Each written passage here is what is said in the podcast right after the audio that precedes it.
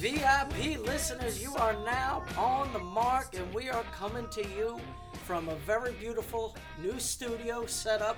Benny, I like how you rearranged this shit. It looks phenomenal, man. Got some nice decorations here. Yeah, simple. We're not we're not talking crazy here, but we rearranged this little setup we have, and it looks beautiful. Our good friend Vinny Pepper would really appreciate this setup. What do you think of the decor? You know, Mark, I'm impressed. I'm impressed by the posh, scene. Yeah, no question. And uh, all that in an effort to eventually start simulcasting this show for you guys. We want to be able to do that. We want to have more live clips and whatnot from the show. So we're we're working our way uh, towards that. We're also doing a lot of stuff behind the scenes. That's why you're not necessarily getting the episode output that you would get in other parts of the year. But right now, we're in the midst of multiple negotiations to try to strike multiple deals that will help the show in different ways. It's a very exciting time here at On the Mark. We thank you for listening in, following on Twitter, following on Instagram. We really appreciate you guys, and we love you guys. Yeah, we're essentially coming at them from air, land, and sea, Marky, between all these platforms, and that's what they have to understand. Yeah, that's right. That's right. And at the end of the day, you know, we, we don't necessarily have an army here. We got a couple guys doing more than just a couple things. We got a couple serious ground soldiers. Yeah, absolutely. The uh, the troops are out there, but Benny, we're really excited for this one because Tony Luke Jr. What a Oh, guy! yeah. He encompasses multiple interests that we have on the show and off the show: food, acting. Uh, talking about actors, actresses, old movies, new movies. Not to mention, he's just a top-notch South Philly guy, great guy who loves the city and uh, is a, a staple here. The guy's a South Philly icon, Marky. I'm thrilled to have the guy on. And the fact that he's so diverse is very interesting. I didn't know he was this big of a singer. Yeah, the, you're talking music here. You're talking acting, writing. It's it's through the roof, Benny. And I. Very I, talented. very talented man. And I can't wait to pick his brain. And he's um, right now doing some uh, music as a benefit for drug abuse. And uh, he's going to give you the name of that song later in the show. You got to go buy this song on iTunes, guys, because 100% of it goes to a great cause, man. Oh, it's a great cause, Marky. Yeah, no question about it. So, Benny, why don't we hit the break? And when we get back, gang, we got the guy, Tony Luke Jr., on the mark. You better believe it, folks. We'll be right back. Cut my life into pieces. This is my last resort. Suffocation, no breathing. Don't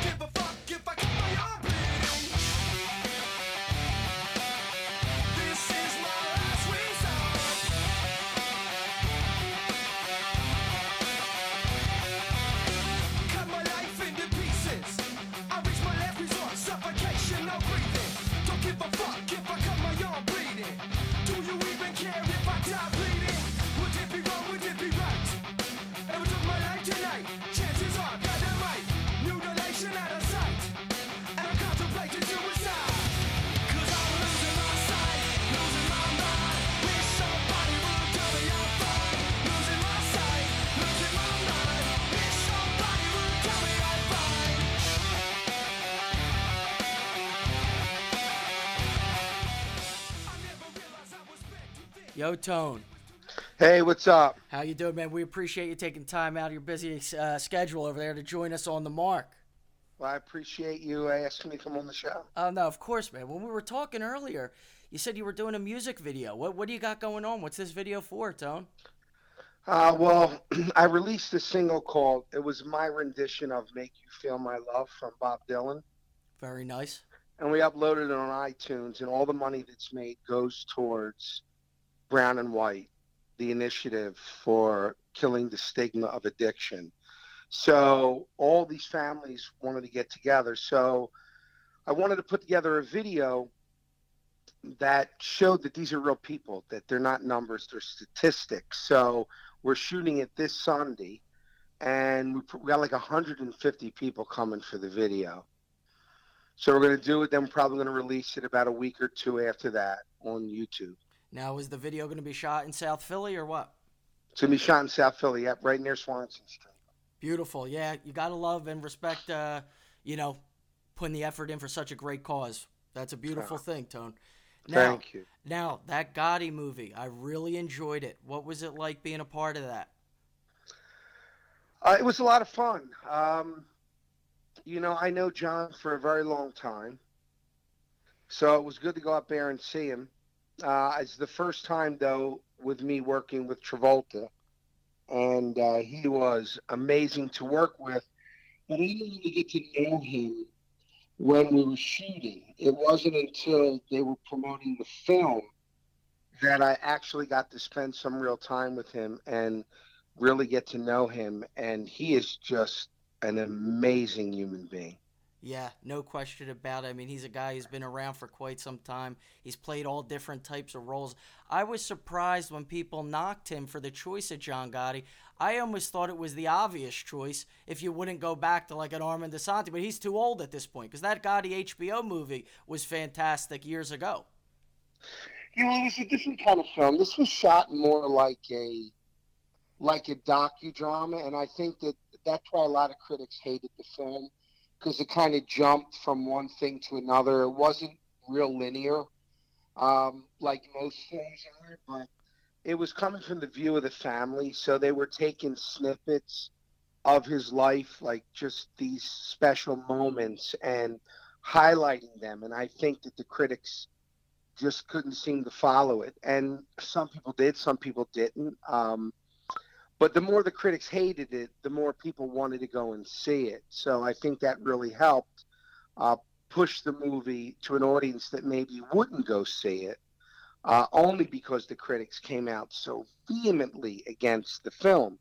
So whatever you know, and look, did it deserve a zero on Rotten Tomatoes? Absolutely not. But I think that you know John Gotti was a very strong presence in New York City, actually in the whole country. So there's a lot of opposing views on his life. So I think that it was very difficult for a critic to be objective watching that film because they've already come in with their own personal beliefs and either they liked the man or they didn't like the man. In, I think that kind of clouded because I, I've I've seen some really bad movies and they didn't receive a zero on Rotten Tomatoes, and I think that was their way of protesting the film, the critics by you know giving it a zero. But that just pushed regular people to say, you know, there's no way this film is a zero. We want to go and see. I think it kind of backfired on them. Yeah, Tone, no question about it. Discourage people, but I think they encourage more people to go and see it by doing that. Rotten Tomatoes is the same outlet that last year or a year and a half ago told us that Get Out was the greatest movie ever made. Now I don't know if you saw Get Out. Uh, I did. Now I liked it. and I, wouldn't liked it. The greatest but, movie ever right, made, but, I did like it. So. Right, right, but that's you know it's they're very uh, political, I think, and uh, they have a lot of biases behind some of those numbers they put out for reasons that you just uh, ran through, essentially.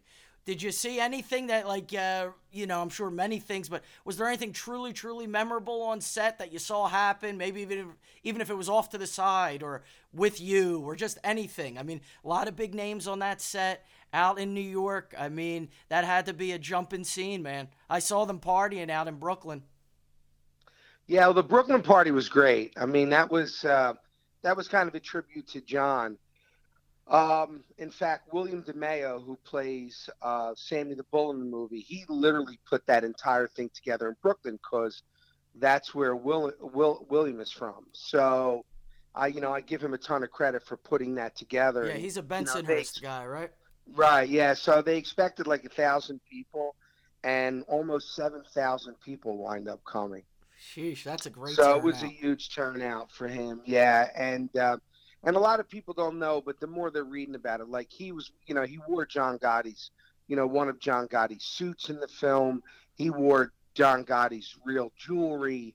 So there were a lot of personal items that Travolta wore doing the film from John, you know, got it from John Jr., from John Gotti Sr.'s son to wear in the film, which I thought was really, really authentic, you know, Yes. to actually be wearing his clothes and and his jewelry. Yes, no question about it. I mean, talk about really capturing the, the, the true essence, the true vibe of John Gotti. That's how you do it right there. Yeah, and and you know, he worked very closely with the family, Travolta. he wanted to make sure he did say something which was really it was really impressive. We you know we were having dinner, and um, you know he had he had reached over to me, you know, and he had said, you know, I'm I'm very sorry that you lost your son. He goes, I lost my son as well, Mm. and um, and and you know we were talking about the scene when in in the John Gotti movie, you know, John Gotti Sr. loses his son Right. you know, he gets hit on a bicycle Sure. and he passes away. And it was funny because John said it was very difficult for me to do that scene. He said, because as a parent who has lost a child, I know how I reacted to the loss of my son. So as an actor, it's very difficult because I have to kind of put that aside and I have to take on the mindset of John Gotti because John Gotti isn't going to mourn his son like I did, and I don't mourn my son Tony like you did. Everyone mourns differently, so it's important that I try to figure out by talking to his family how did John mourn, and it was it was you know it was very it was a very interesting conversation because during the funeral John Sr. showed no emotion eh, at the casket.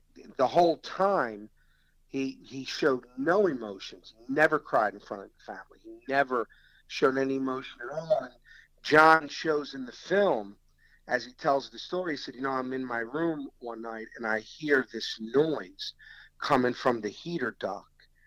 And I follow the noise downstairs, and there's my dad all alone sitting in the dark on the chair and he's wailing, crying. Sure. So he never let the family see his pain. So when John did the scene, he said, you know, I had to do it how I thought that John Sr. would have mourned the loss of his son, he said. And that was a very, very difficult scene, he said, for me to do because I've been there. So it's very difficult for me to separate my own feelings about that and John's feelings. And I, I thought he did um, an incredible job. And he's just a very professional actor. He's also an incredibly kind man. And even behind the scenes, now I'm not talking about in front of the camera, like behind the scenes, you know, we would be talking and then fans would be coming in. And John would be like, "Give me a minute. I got to go out there. and I got to talk to these people. Like, I got to talk. I got to talk." Like, he's very accommodating He can easily just say, "You know what? I'm in the room. Don't let anyone come near me. Don't tell anyone I'm here." But he was not like that at all. It's like if there were fans out there, he was like, "Well, there's fans. I'm I'm coming out. I'll be right there." And then he would go and he would sit and he would talk to them. He would take pictures with them and you know, and and you know, I had said to him, I know that's a lot, John. He's like, no, you know, I really have a tremendous respect for my fans over the years. He said, and I'm always happy to see them. It's not a chore for me. It's not a job. Like I have to go out there. I enjoy meeting them, you know, and I am truly appreciative that they take the time to go and see my films. Yeah. So he's really a very humble guy. Yeah, I, I always liked John Travolta. I mean, uh, so when I determine if I like an actor, actress, whatever, I try to, you know, imagine what they're like in real life. And he was always a guy that I said to myself, you know, he's probably a cool dude. So it's cool to hear you confirming what I've been thinking for years. Yeah, he's he's and so was Kelly. Kelly was Kelly was great, and and I don't think she got enough credit in her performance because Kelly is completely the opposite of that character. She's very soft spoken. She's very quiet. Right. You know, They really have to deep dive into these roles to become a totally different person for the Yeah. film. Um, and she did a great job. She Oh, really absolutely. Uh, now, what was Kevin Connolly like as a uh, director? I don't know Kevin personally, and I really, I'm during the filming of that movie, I might have spent five minutes, you know, talking about the role with him and about setting up, setting up the shots. He was very busy getting everything together, so I never really got a chance to get to know him. And then when they we were promoting the film, I never got to see um, Kevin. You know, it was Yeah. usually John and Kelly and the producers and John Jr. Sure. Um, when we did all the promoting. So and I saw John Jr. Uh, made an appearance at the uh, Tony Luke's out in uh, South Jersey. yeah, John's a good man. I know John for oh God, ten years. Right. And I know John a long time.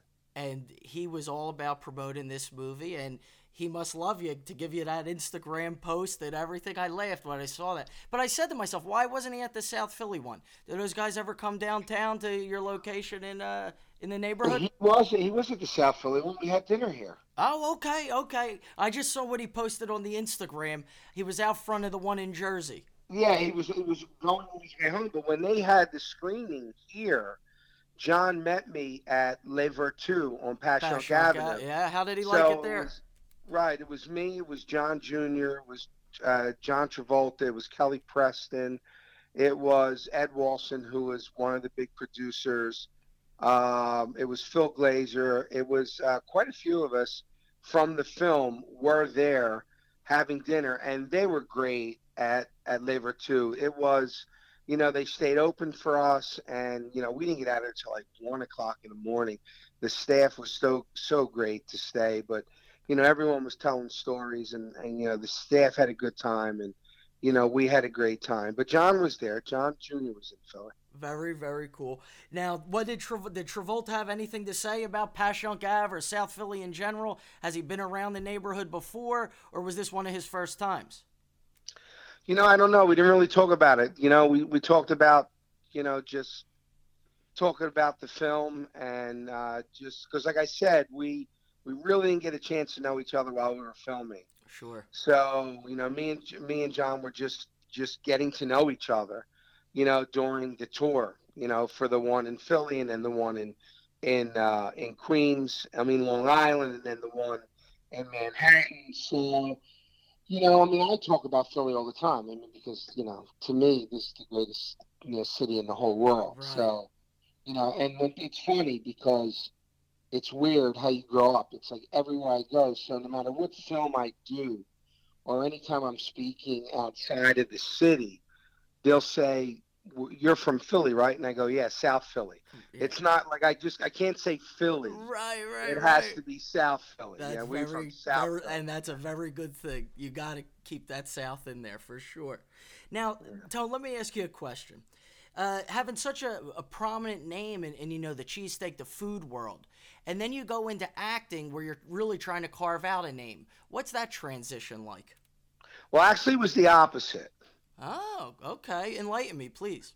Well, I was, you know, I was writing and producing a lot of people in the '80s, Okay. uh, writing music for them and producing, and then, you know, got my first uh, spec deal with A&M Records in like 1986, I think it was, and then, um, you know, I, I was one of the original graduating classes from CAPA, Creative and Performing Arts, literally the first graduating class from that school right. and I did a lot of plays when I was younger, and you know, acting and music is what I did. I didn't get into food until, you know, '92, Okay. and then I and then doing the film, I had met a lot of actors that came to Tony Luke's to eat, and I kind of got bit by the bug again. And then I did my first film again in 1997.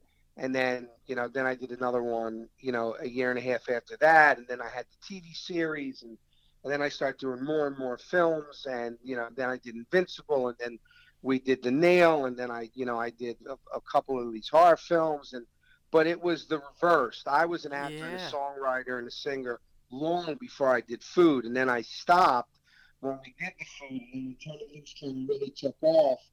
I, I started to get back into it later, and I started in '97, and have been working ever since doing films what and did you TV shows. now? What did you have more fun on, Invincible or Gotti? That's a good question. I, I, you know what? I, I love acting, so I, I don't really, I can't really say one was better than the other. I mean, Gotti was a serious role. Invincible was more comedy. Uh, the Nail was very dramatic role. Um, I I enjoy all of them, you know. But I work. To me, it, it's a job that I love to do. You know, I learned when I was you know 15 years old and studying acting and studying music. You know, it's like learn your lines, hit your mark. You know, when when I have when I'm on set, I'm working. So I you know I always have a very professional attitude. I know my lines. I know where my marks are. I know who the guy. You know, I research the character and I and I go on. So, you know, it's always fun after the movie's done, but you know, it's a lot of fun working on a film because I love doing it, but it is work. You know, it's of course, not. You know, of course. work. Yeah. So, you know, you have to kind of, you know, now if I'm doing a film for, you know, if I'm near long, like with Tenth and Wolf, you know, I shot for With, with the know, great eight- Giovanni Ribisi.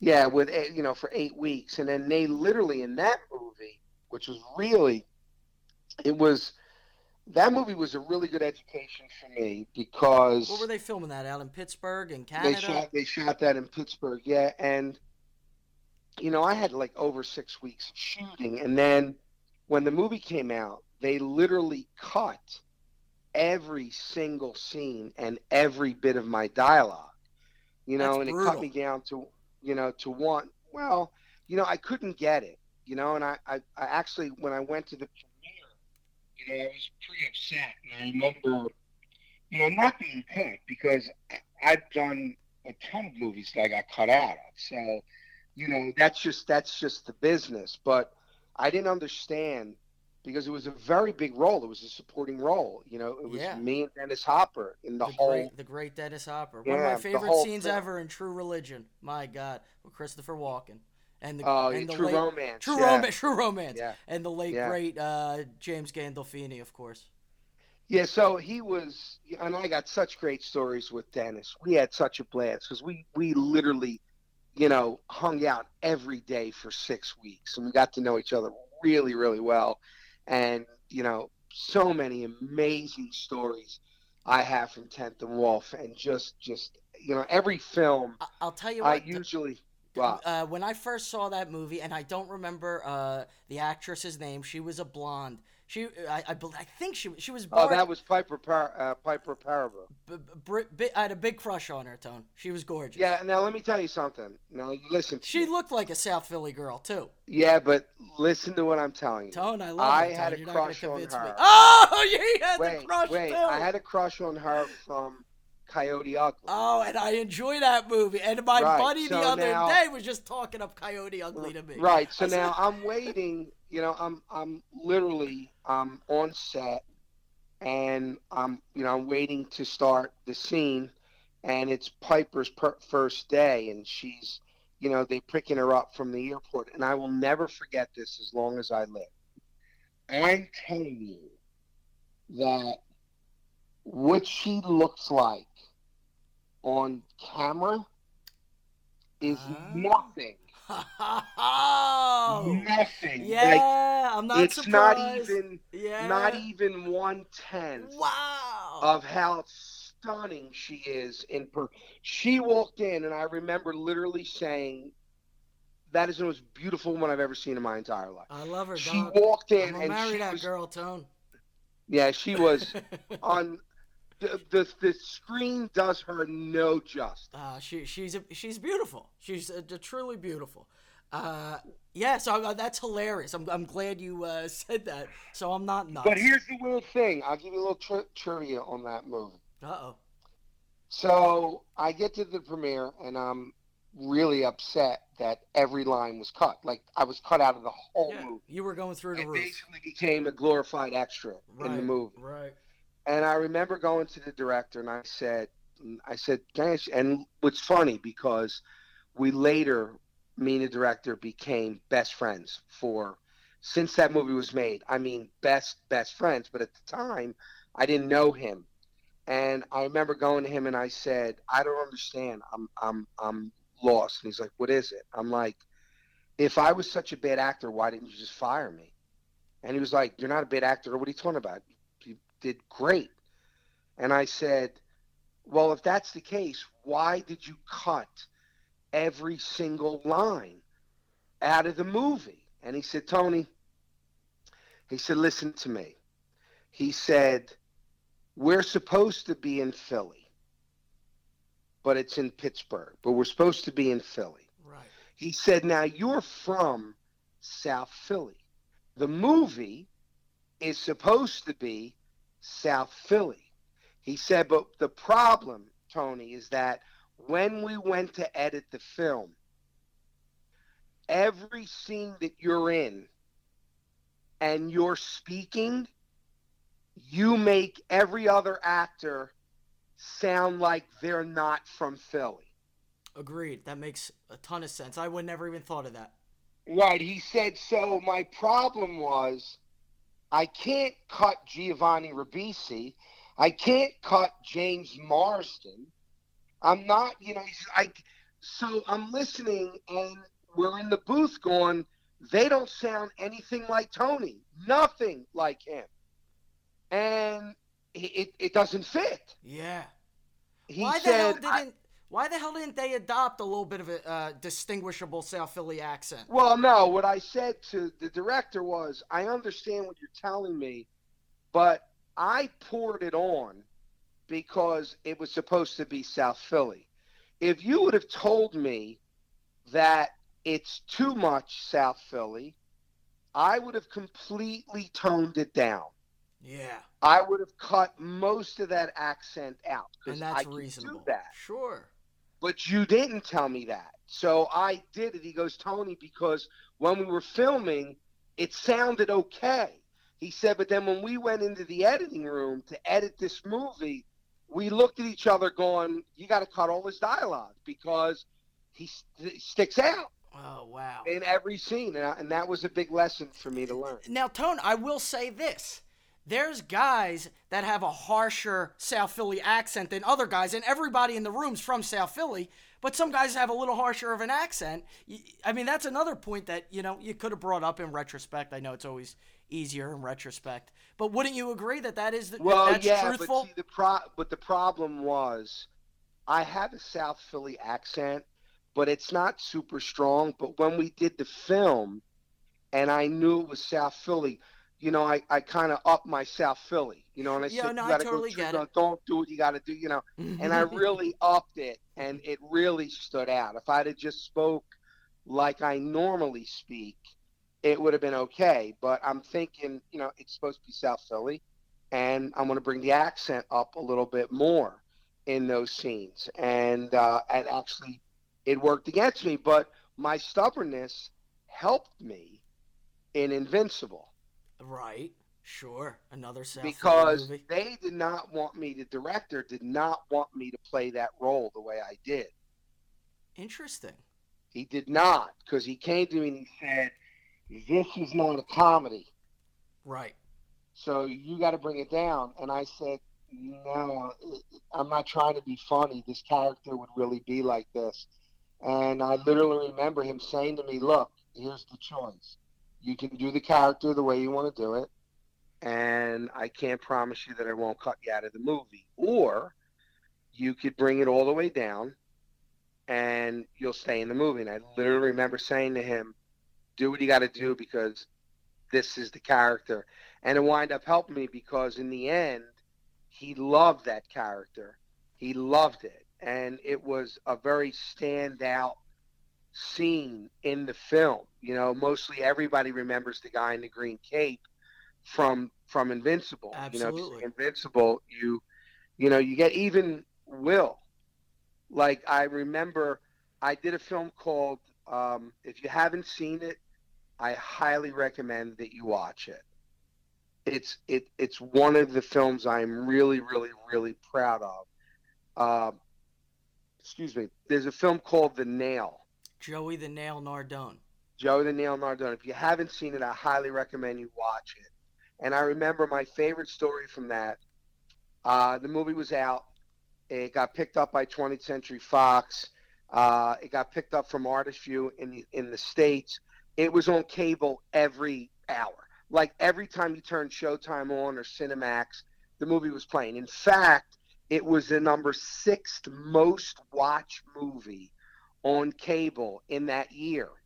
Wow. So the move and you know and it, it and it was the first time I you know I wore a hat. I never do that because I wrote the film, I did the lead in the film, I produced the film, and I sang the title track of the film. Okay. And we shot that film in 18 days. Wow. 18 days with zip for a budget, like nothing. And and the movie was incredibly successful, became a huge cult film. But I remember when the movie was out, this is a true story. My phone rings. I see it's a Los Angeles number, and I normally don't pick it up if I don't know who it is.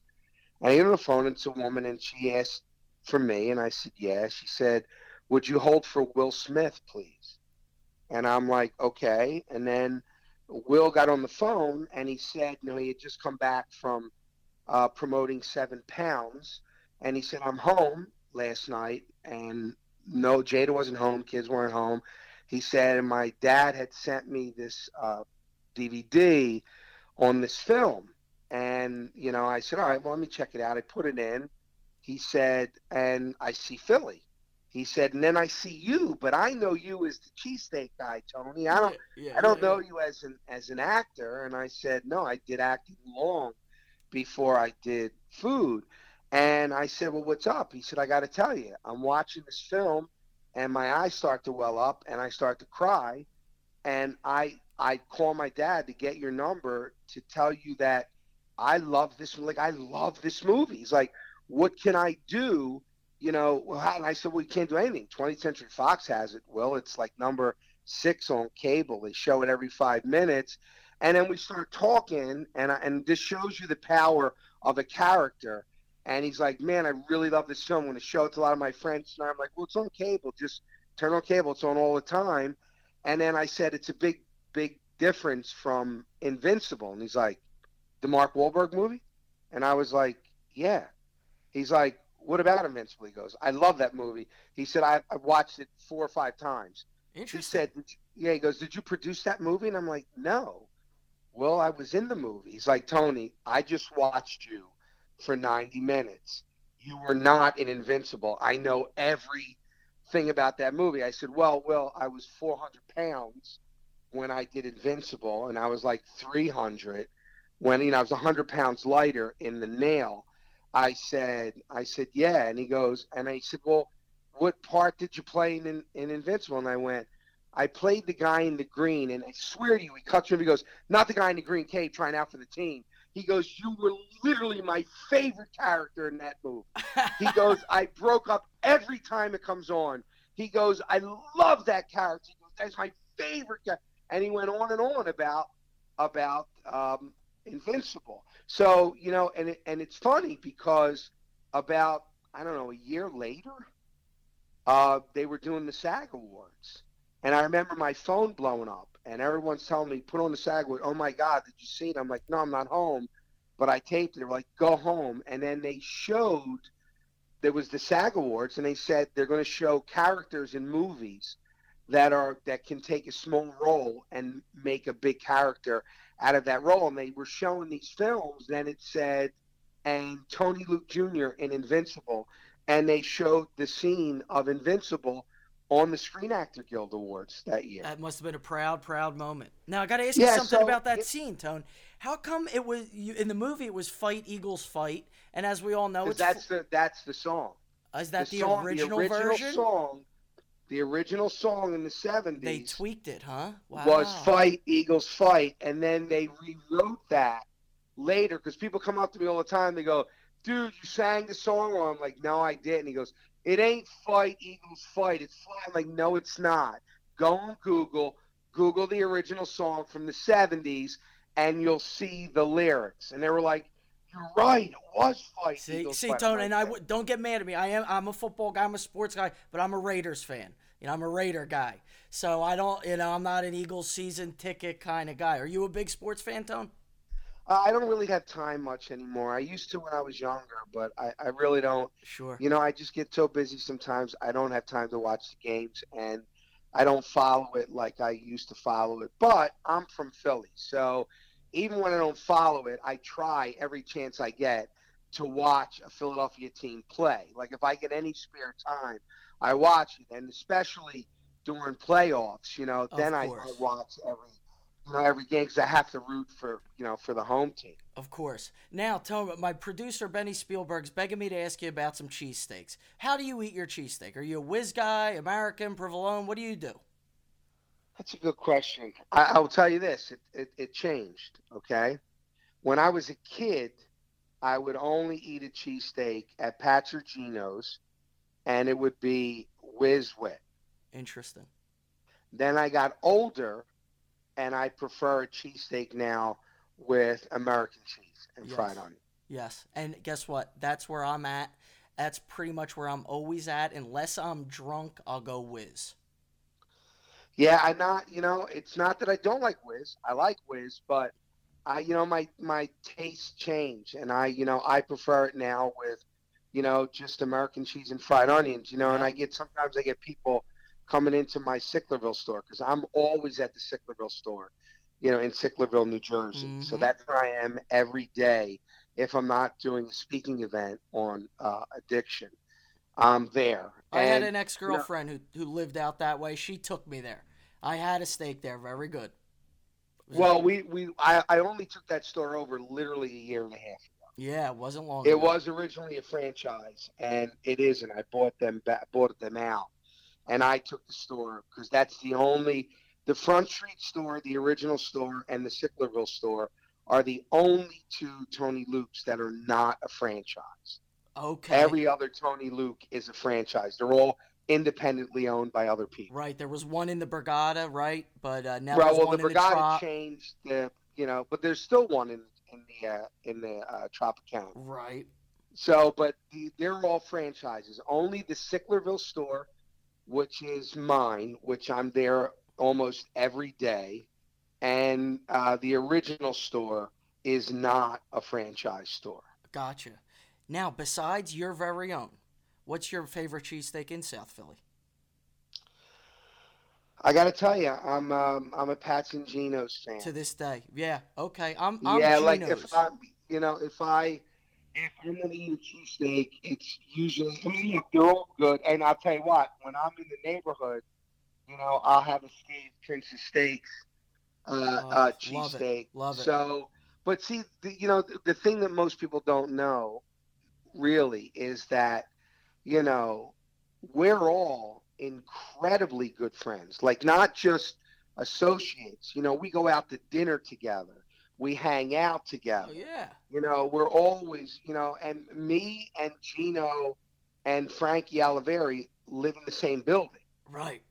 Geno literally just moved moved a few months ago.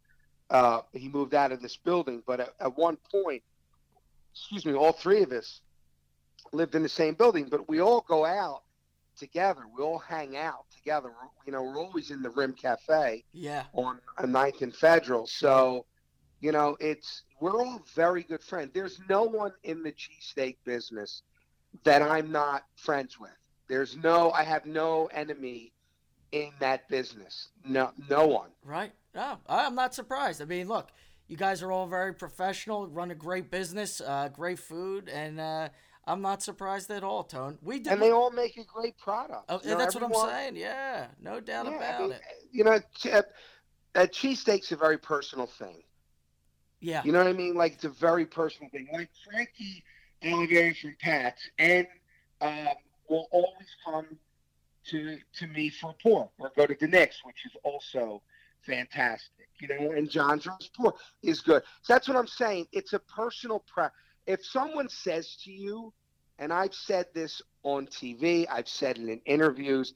If someone says to you that they make the best of anything, they're lying because no one could claim to have the best of anything because every single person's taste buds are different. What you think is great, I might think is just okay. What I think is great, you may not like at all. So no one could claim they're the best. Yeah, it's outrageous. It's relative. You know what I mean? Yeah. You could be the best at what you do. Like if someone says to me, "What do you do?" I go, "I make the best cheesesteak that I can make." Right. That doesn't mean it's the best cheesesteak in the world. Right, it's right, the right. best cheesesteak that I can make. Right. and it's it's keep it in perspective, and it's it doesn't get much realer than that, honestly. Now we play a little game on this show. It's called Jeet, meaning we ask our guest what they ate today. Look, go inside, make yourselves comfortable. I'll make you something to eat. Hey, how do you like yours? Red, medium red. Medium red. Hmm, an aristocrat. My snack was a Honey Crisp apple. Okay. Tone, what'd you have to eat so far today? I had steak and eggs in the morning, Love that. and then uh, for lunch I had chicken, uh, chicken breast, and egg whites because I'm on a diet. Yep. It's So, that summertime diet deal. and that's Sure. it for today. Drink a lot of water. You I do drink a lot of water. Yeah, I got very, you know, I had lost a ton of weight. right. You know, I went from 400 pounds to 240, and I had kept that weight off. You know, I kept that off for you know five and a half years, and then when my son passed away, um, I put on 80 pounds. Like I literally just put 80 pounds back on because when I when I get depressed and you know when I that's you know I eat. I mean, and I eat carbs, Yeah. pizza and bread. So in a year's time, literally, my son has passed 15 months. In 15 months, I put on over 80 pounds. And about two weeks ago, I just I'm I'm not used to being heavy again. I'm not used to it, you know, because I'm I'm I'm three 320 now. I'm used to being 240, so I can't sleep at night. I'm you know I'm out of breath when I walk.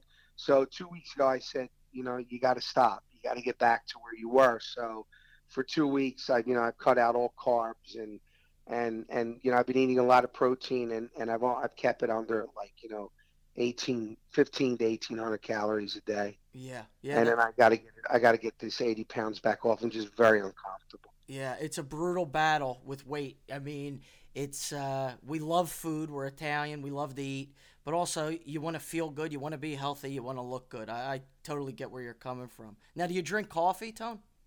I do. I, I don't drink a ton. I need a cup of coffee when I wake up in the morning. Yeah, Uh, maybe one or two cups, but then I'm good. because I don't that drink any coffee at night because it'll keep me up. that could be a, a the caffeine is a hunger suppressant too. Yeah, but you know it's funny, and I I literally only like one one brand of coffee, and that's it. It's the only like if I'm going to drink it at home now. If I go to the Rim Cafe, you know Renee makes the, the most incredible coffee I've ever had in my entire life.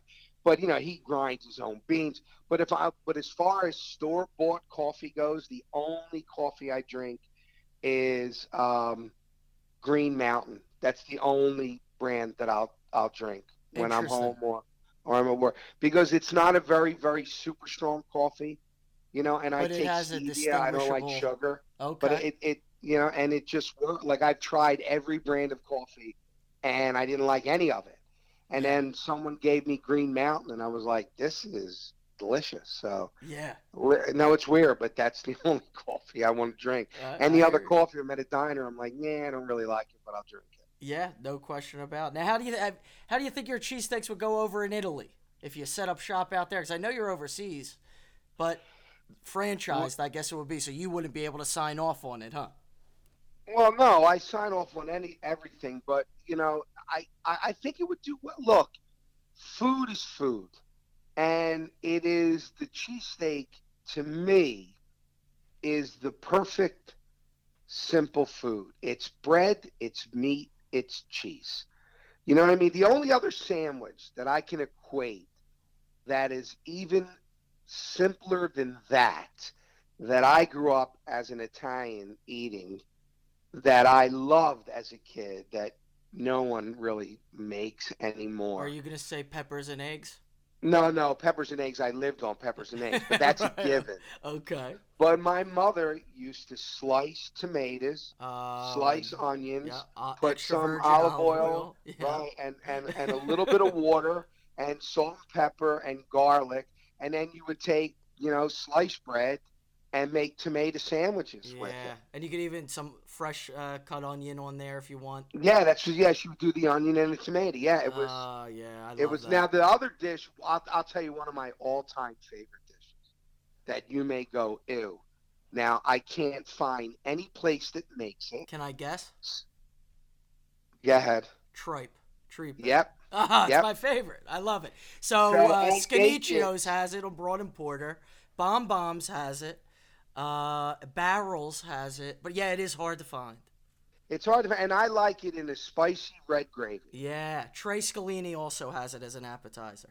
On Yeah, see, I love it on bread, and I, now I'm normally once a month. I'm not kidding, but I'm on the diet now. But once a month, I'll literally make it home, eight pounds at a shot, My God. and then I freeze it, and then I give it to my friends. But the funny thing is, I live in a condo, so you know, I have next I have people next to me across the hall.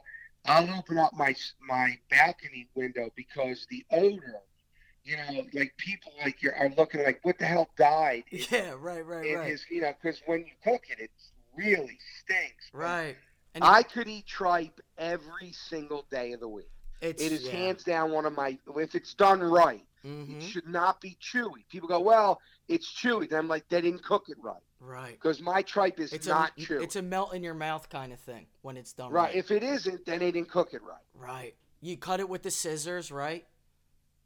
I cut it with a knife. I, I use a cutting board. I cut it with a knife. I feel like the old You know, I- grandmothers used to use the scissors. The scissors, yeah, but I wash it, I clean it real well, and then I cut it into cubes, and then I boil it, and I pull the, the mutts off of the water, and then I make a red gravy. You know, I, I I'll cook the tripe for in water. I'll cook it for a, a little more than two and a half hours, Yeah. and then I drain it. Then I make a gravy, and then I cook it, put it in the gravy, and then I cook that for another hour and a half with Mm. the tripe, and it becomes so soft because all the fibers break down, and that gravy just has that thick.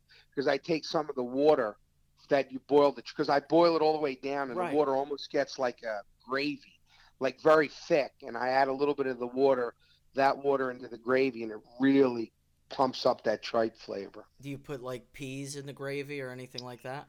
No, I don't. I just I'll, I'll use uh, I'll make um, just a regular uh, marinade kind of gravy, and then put the tripe in, and then make the flavor. Now that's a dish that I would challenge anyone on. Yeah. Like I'll go head to head with anyone making tripe. You know, George's on 9th Street, they have tripe as well. I don't. I don't. Are they still open? Someone told me that they closed. They may have. I was just up there like the not owner too long died ago. and they just closed it. That's Oh, what I heard. oh. Now I don't know if that's true. And you remember Willie's on 9th Street, right? Yeah, they're not. Uh, They've been um, closed for years. No, Yeah, yeah, yeah. Willie's made but, a good but tripe. I loved their What was his name in there? Duke? I don't remember. You're Yeah. going back. Yeah, I know, but that tripe was fantastic. And I would always get that with like a roast pork sandwich with the tripe on the side. That's what I would get. Yeah, I love tripe. It's literally could be one of my favorite It's dishes. it's underappreciated. Now, Very underappreciated. I'm also a liver eater, and I just heard that liver now causes cancer. They said. Well, I hate liver. I always have. My mother used to make it with the, uh, you know, she would flour it Right. and fry it with onions, Right. calf's liver, yeah. and then you make a little gravy out of that. And I couldn't stomach it then. I can't stomach it now. interesting. Very. I do not eat liver. I hate liver. Can't do it. the the texture. No, everything about it tastes very irony. I don't. Mhm. I It is. I never like in liked iron. it. It's high in iron. Yeah. Yeah. never like organ meat now. You know, you can't really buy. They used to breed what cow's brains and eat them, right? Yeah, but my favorite as a kid were kidneys. I used to love calf's kidneys and chicken, uh, chicken gizzards, and no, they don't. You can't really do them anymore. Yeah. You can't buy kidneys anymore, really. Well, you how- know, they used to sell them at the corner butcher shop. Sure. But How about rabbit? Do you like rabbit? I'm a big rabbit eater.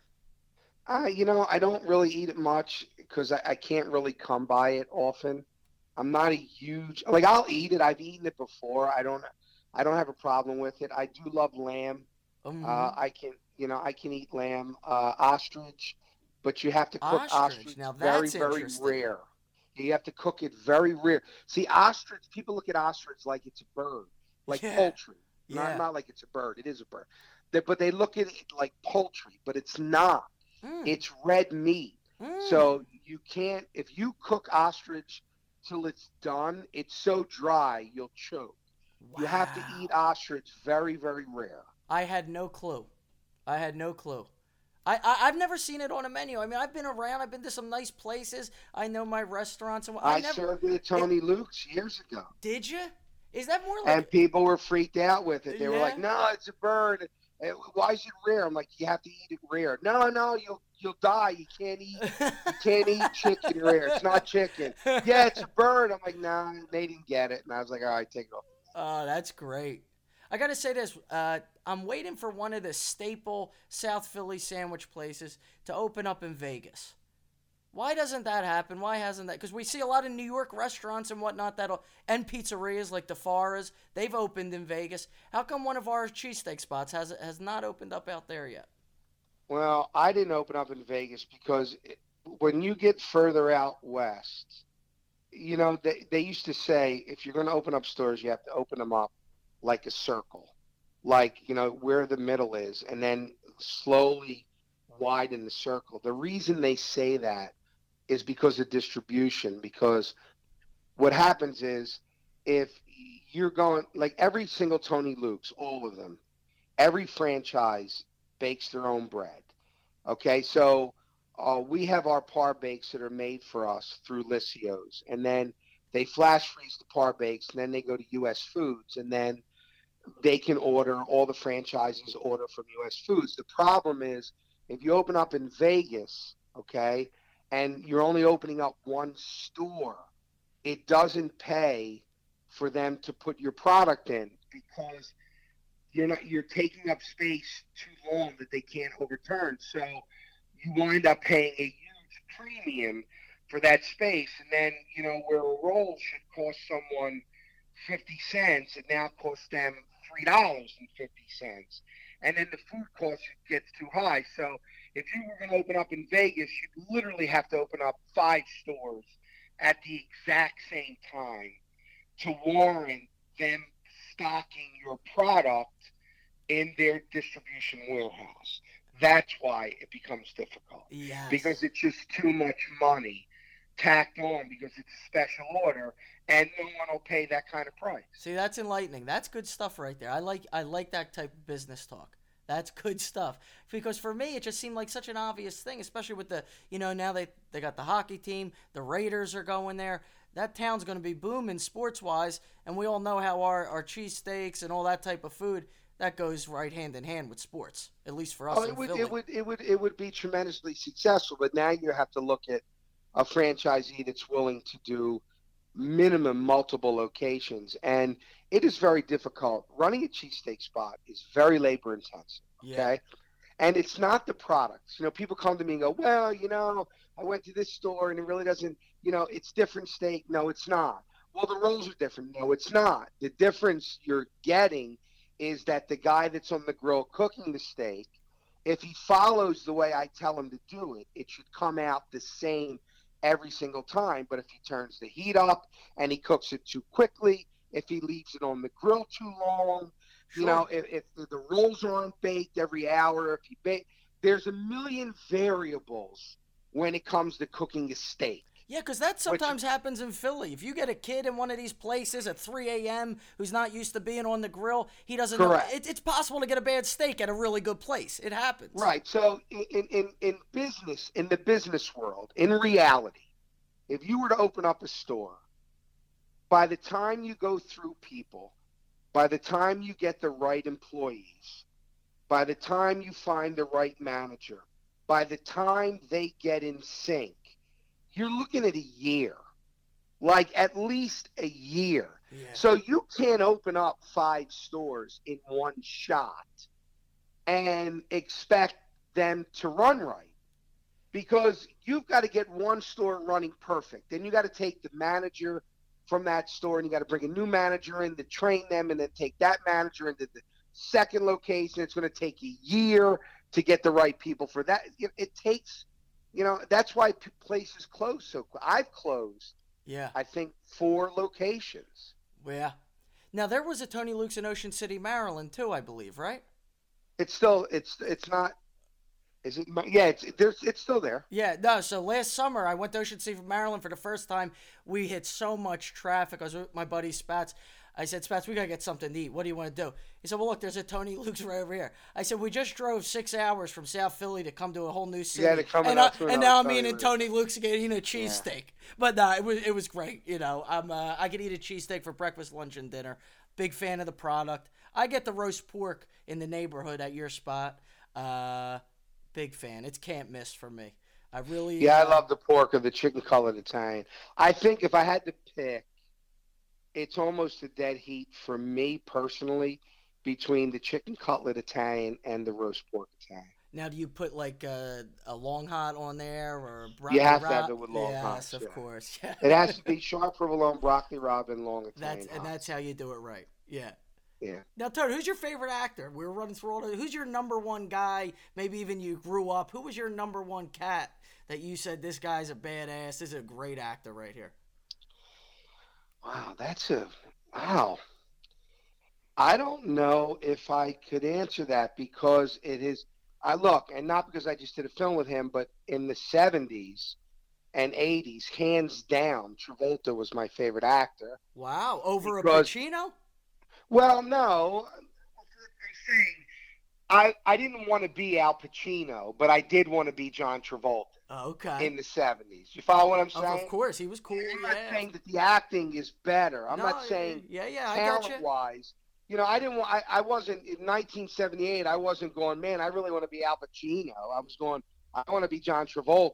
Yeah, the party You know, guy. not Al Pacino. Yeah. So, but I mean, Al Pacino. You know, in in this in the 70s and 80s, and you know, all the movies that he did, Justice for All, and all those films were were legendary. And it's hard. I mean, look, I grew up Italian, so my favorite actors normally were Italian. It was Al Pacino or Robert De Niro. It was, um, you know, and going back even further, like I was a big fan of, of James Cagney. You know, sure. and, Jimmy uh, Cagney. you know those, you know those guys because I used to watch a lot of old films. White Heat.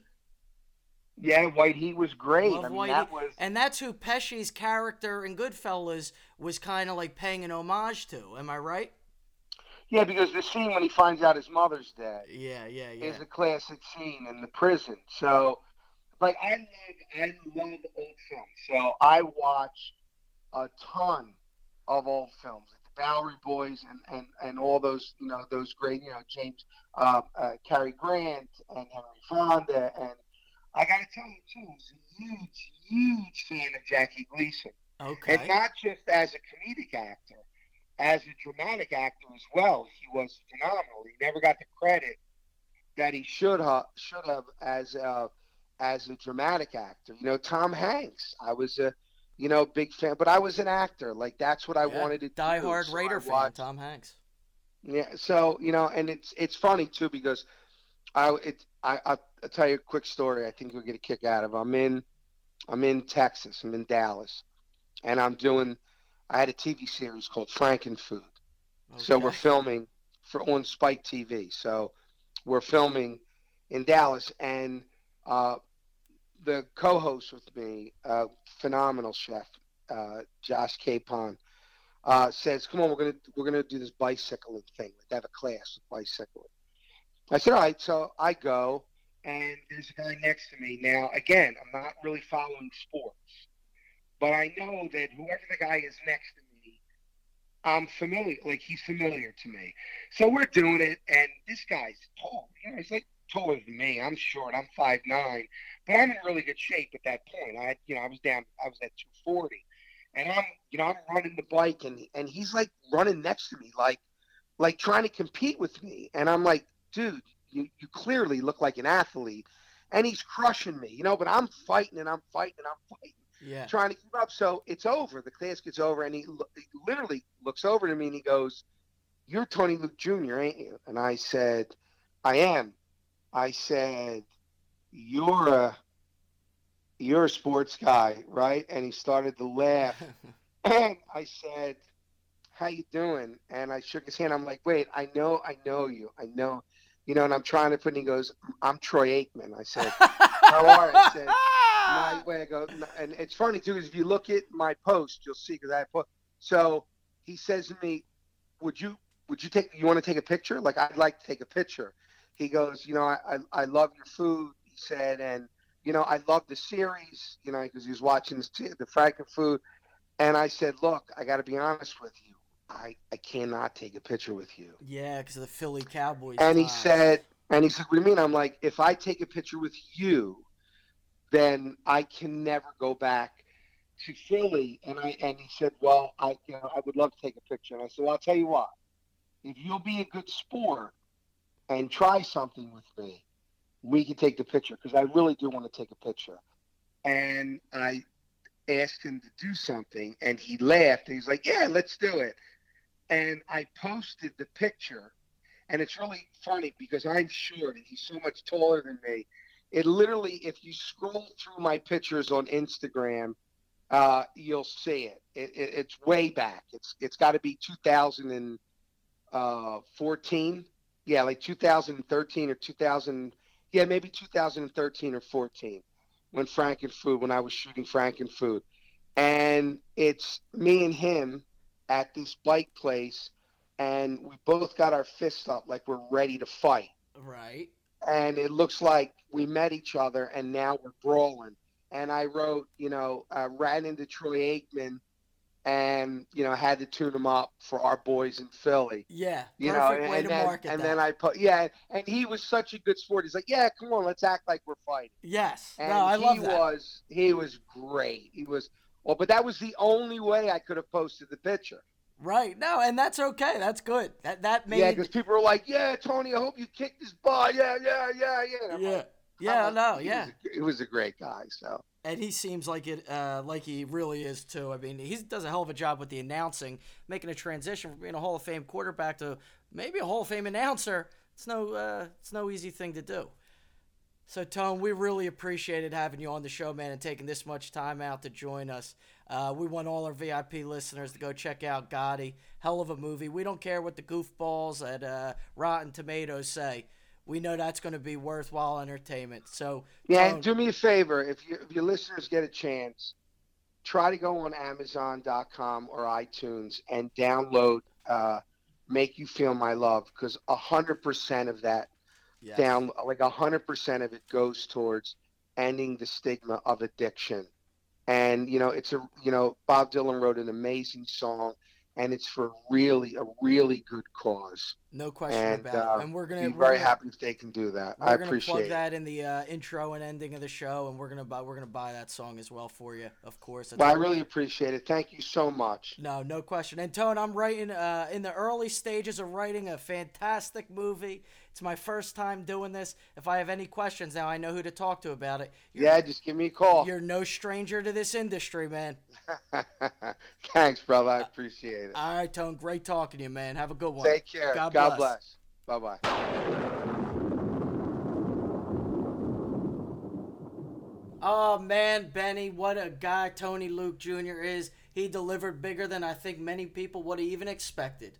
He's all time, Marky. Honestly, I'm so thrilled that we had this guy on. Uh, not only did he entertain the heck out of us, tell some unbelievably funny and entertaining stories, but he really hit home to me with that Travolta story. Honestly, Sure, and- moving. Sure, uh, that is that's impactful, and I'm not surprised that Travolta's a great dude, man. I always figured he was, and I'm not surprised Troy Aikman is either. Oh, I love that Troy Aikman story. He's my guy. That's my guy, childhood hero. Right. So that's all type. That's all the type of stuff where when we have somebody on the show, I like to dig in and, and you know know who they know and find out a little bit about them from uh, an opinion we trust. Yeah, maybe we link up with Troy Aikman when football season comes around. Uh, just let me. I'll link up with Tony. We'll be eating cheesesteaks. Oh no, we'll be in the tripe. And, uh, Yeah, about that's that? what I'm excited for. I was all over that, wasn't I? I know he's right up your alley, man. There you go. Now, Benny, we got a long, hot summer ahead of us. People say the summer's moving fast. I really don't think it is, gang. I think it's moving at the right pace. Uh, I'm bouncing around up in Belmar, New Jersey at D'Jais, down in Wildwood, down in Margate, having a great time, talking jive to all the pretty ladies out there, talking jive to, you know, acquaintances and friends, catching up. You don't always see people through the winter and whatnot. You get down the shore, you know, people are working a little less. Uh, people are out a little longer. People are out during the day, and you catch up and you have fun, man. Life is good in the summer. Absolutely. We've been having some pretty good weather. Got a little hot there for a little, but it's cooled down. It's feeling good. I'm taking it day by day this summer, Marky, but I'm enjoying myself. And there's that's a ton sure. of shit cutter out there, Benny. Oh, And- don't you and- know it? And these girls are hot and horny in the summer, man. Oh, it's wild, man. so you gotta capitalize on that while you can. oh, that shit cutter is good, man. There's a lot of good shit cutter out there. Don't don't neglect it. Pursue it. Enjoy it. Indulge. VIP Embrace it. VIP listeners, I hope you take those words to heart. Embrace the shit cutter out there. I hope you thoroughly enjoyed Tony Luke Jr. I hope you enjoyed hearing our voices again. So, gang, we'll be back with you soon. Stay tuned on Instagram, Twitter, Facebook, YouTube channel, of course. And, you know, keep up. Let us do our thing. And we'll be back with you guys very soon. And uh, we'll have another interesting guest on the mark.